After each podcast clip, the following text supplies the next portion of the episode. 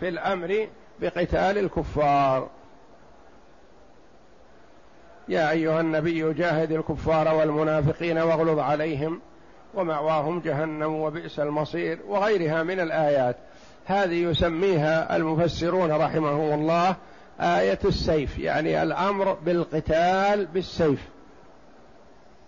فذرهم يخوضوا ويلعبوا فيها تسلية للنبي صلى الله عليه وسلم وفيها وعيد لهم وتخويف بأن الله جل وعلا مطلع عليهم ولا تخفى عليه خافية من أفعالهم فهو يعلم ما في نفوسهم وما انطوت عليه ضمائرهم. وما نحن بمسبوقين على أن نبدل خيرا منهم وما نحن بمسبوقين فذرهم يخوضوا ويلعبوا. إلى متى؟ قال حتى يلاقوا يومهم. ما هو هذا اليوم؟ هذا اليوم اليوم الذي يظهر فيه الأمر جليا واضحا. من متى يبدأ؟ يظهر من حين أن تصل الروح إلى الحلقوم يعاين الملائكة. يرى من حوله ملائكة الرحمة فيستبشر ويتهلل وجهه ويستنير أو يرى ملائكة العذاب والعياذ بالله فيكفهر ويظلم وجهه. هذا اليوم هو اليوم الذي يظهر فيه الأمر جليا واضحا يعني من حين الموت إلى أن يدخل أهل الجنة الجنة وأهل النار النار. يكون الأمر واضح جلي. فذرهم يخوضوا ويلعبوا حتى يلاقوا يومهم الذي فيه يوعدون. فذرهم يخوضوا ويلعبوا حتى يلاقوا يومهم الذي يوعدون. الذي وعدهم الله جل وعلا فيه بالعذاب وهو يبدأ بالنسبة للكفار الذين قتلوا يوم بدر من يوم بدر من يوم قتلهم من من حين خروج الروح.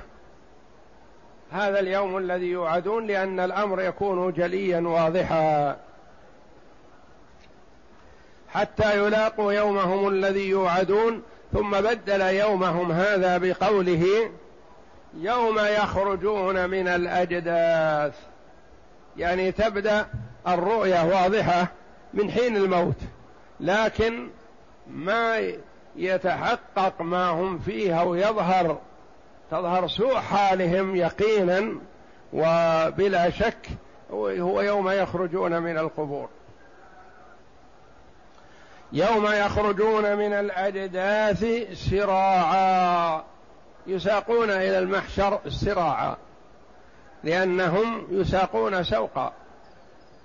ويذهبون مسرعين ولا يتمكن الإنسان من أن ينفلت يمينا ولا شمالا ولا يتمكن من أن يتباطأ أو يتأخر بل هو يساق إلى المحشر سوقا. والناس يتفاوتون في المحشر. يتفاضلون ويتفاوتون تفاوتا عظيما. منهم من يحشر راكبا على خيل وذلل. ومنهم من يمشي مشيا ومنهم من يحشر على وجهه والعياذ بالله يمشي على رأسه. وقيل للنبي صلى الله عليه وسلم كيف يمشي المرء على رأسه؟ قال الذي أمشاه على رجليه قادر على أن يمشيه على رأسه. يوم يخرجون من الأجداث سراعا كأنهم إلى نصب يوفضون. كأنهم إلى نصب وكأنهم إلى نصب وكأنهم إلى نصب يوفضون. فيها قراءات والمراد قيل كأنهم مسرعين إلى أنصابهم ومعبوداتهم التي يعبدونها الأنصاب التي يعبدونها وعادتهم أنهم إذا أصبحوا أسرعوا مسرعين إلى آلهتهم التي يعبدونها من دون الله يسجدون لها ويطلبون منها الحوائج. فهم يحشرون يوم القيامة كأنهم ذاهبون إلى أنصابهم أو إلى نصب يعني علم. عادة الناس إذا تسابقوا أو أسرعوا إلى علم بين يكون محدد أيهم يصل أولا. كأنهم إلى نصب يوفضون. ثم وصفهم تبارك وتعالى بما يأتي من الآيات. نعم اقرأ. يقول تعالى فلا أقسم برب المشارق والمغارب أي الذي خلق السماوات والأرض وجعل مشرقا ومغربا وسخر الكواكب تبدو من مشارقها وتغيب في مغاربها وتقرير الكلام ليس الأمر كما تزعمون ألا معاد ولا حساب ولا بعث ولا نشور بل كل ذلك واقع وكائن لا محالة. ولهذا أتى بلا في ابتداء القسم ليدل على أن المقسم عليه نفي وهو مضمون الكلام وهو الرد على زعمهم الفاسد في نفي يوم القيامة. وقد شاهدوا من عظيم قدرة الله تعالى ما هو أبلغ من إقام القيامة من إقامة القيامة وهو خلق السماوات والأرض وتسخير ما فيهما من المخلوقات من الحيوانات والجمادات وسائر صنوف الموجودات. ولهذا قال تعالى لخلق السماوات والأرض أكبر من خلق الناس ولكن أكثر الناس لا يعلمون وقال تعالى أولم يروا أن الله الذي خلق السماوات والأرض ولم يعي بخلقهن بقادر على أن يحيي الموتى بلى إنه على كل شيء قدير. وقال تعالى في الآية الأخرى أوليس الذي خلق السماوات والأرض بقادر على أن يخلق مثلهم بلى وهو الخلاق العليم. إنما أمره إذا أراد شيئا أن يقول له كن فيكون. وقال ها هنا فلا أقسم برب المشارق والمغارب إنا لقادرون على أن نبدل خيرا منهم أي يوم القيامة نعيدهم بأبدانهم خير من هذه فإن قدرته صالحة لذلك. وما نحن بمسبوقين أي بعاجزين. كما قال تعالى أيحسب الإنسان أن لن نجمع عظامه بلى قادرين على أن نسوي بنانه. وقال تعالى نحن قدرنا بينكم الموت وما نحن بمسبوقين على أن نبدل أمثالكم وننشئكم فيما لا تعلمون. واختار ابن جرير على أن نبدل خيرا منهم أي أمة تطيعنا ولا تعصينا. وجعلها كقوله وإن تتولوا يستبدل قوما غيركم ثم لا يكونوا أمثالكم. والمعنى الأول أظهر لدلالة الآيات الأخر عليه والله سبحانه وتعالى أعلم. ثم كأنهم إلى نصب يوفضون يوفض بمعنى يسرع أو فضى بمعنى أسرع. يوفضون يسرعون إلى هذا النصب يعني يسيرون مسرعين. ثم وصفهم جل وعلا بقوله خاشعة أبصارهم.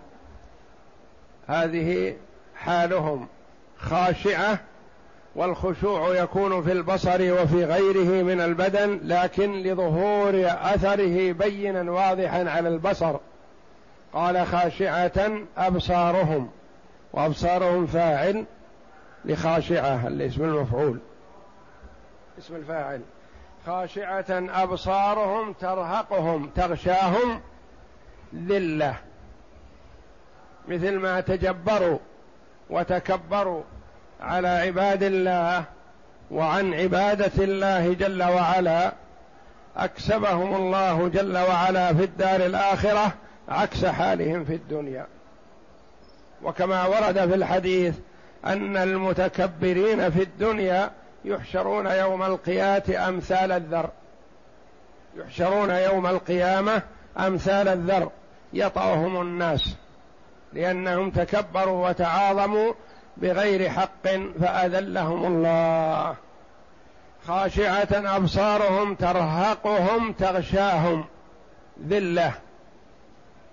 ذلك اليوم الذي كانوا يوعدون. هذا اليوم هو الذي كانت تعدهم به الرسل. ذلك اليوم الذي كانوا يوعدون. وعدوا به تحقق لهم وحصل لهم ما حصل من الذلة والهوان وغشية الذلة والمهانة بسبب ما تكبروا وامتنعوا عن طاعة رسل الله عليهم الصلاة والسلام. ذلك اليوم الذي كانوا يوعدون. هذا هو الذي سألوا عنه في أول السورة.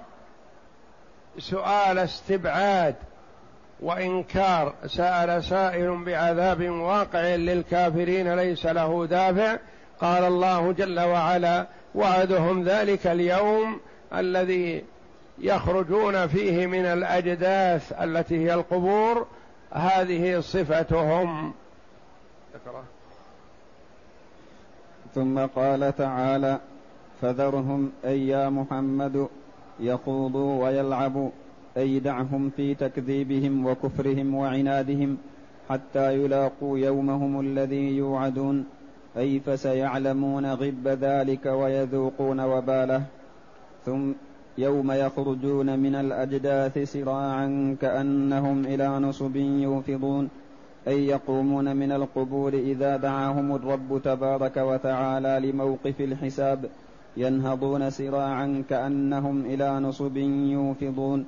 قال ابن عباس رضي الله عنهما ومجاهد والضحاك إلى علم يسعون. وقال أبو العالية ويحيى بن أبي كثير إلى غاية يسعون إليها. وقد قرأ الجمهور إلى نصب بلا نصب بفتح النون إلى نصب بفتح النون وإسكان الصاد وهو مصدر بمعنى النصوب. وقرأ الحسن البصري نصب بضم النون والصاد وهو السنم أي كأنهم في إسراعهم إلى الموقف كما كانوا في الدنيا يهرولون إلى النصب إذا عاينوه يفيضون يبتدرون أيهم يستلمه أول. وهذا مروي عن مجاهد ويحيى بن أبي كثير ومسلم البطين وقتادة والضحاك والربيع بن أنس وأبي صالح وعاصم بن بهدلة وابن زيد وغيرهم رحمهم الله. وقوله تعالى خاشعة أبصارهم أي خاضعة ترهقهم ذلة في مقابلة ما استكبروا في الدنيا عن الطاعة. ذلك اليوم الذي كانوا يوعدون. فمن تواضع لله جل وعلا في الدنيا بامتثال أوامره واجتناب نواهيه وتواضع لعباد الله ولم يتكبر فإن الله جل وعلا يورثه العزة. ومن تعاظم وتكبر على العباد وعن طاعة الله جل وعلا فإن الله جل وعلا يورثه الذلة والمهانة في الدار الآخرة. والله أعلم وصلى الله وسلم وبارك على عبد ورسول نبينا محمد وعلى آله وصحبه أجمعين.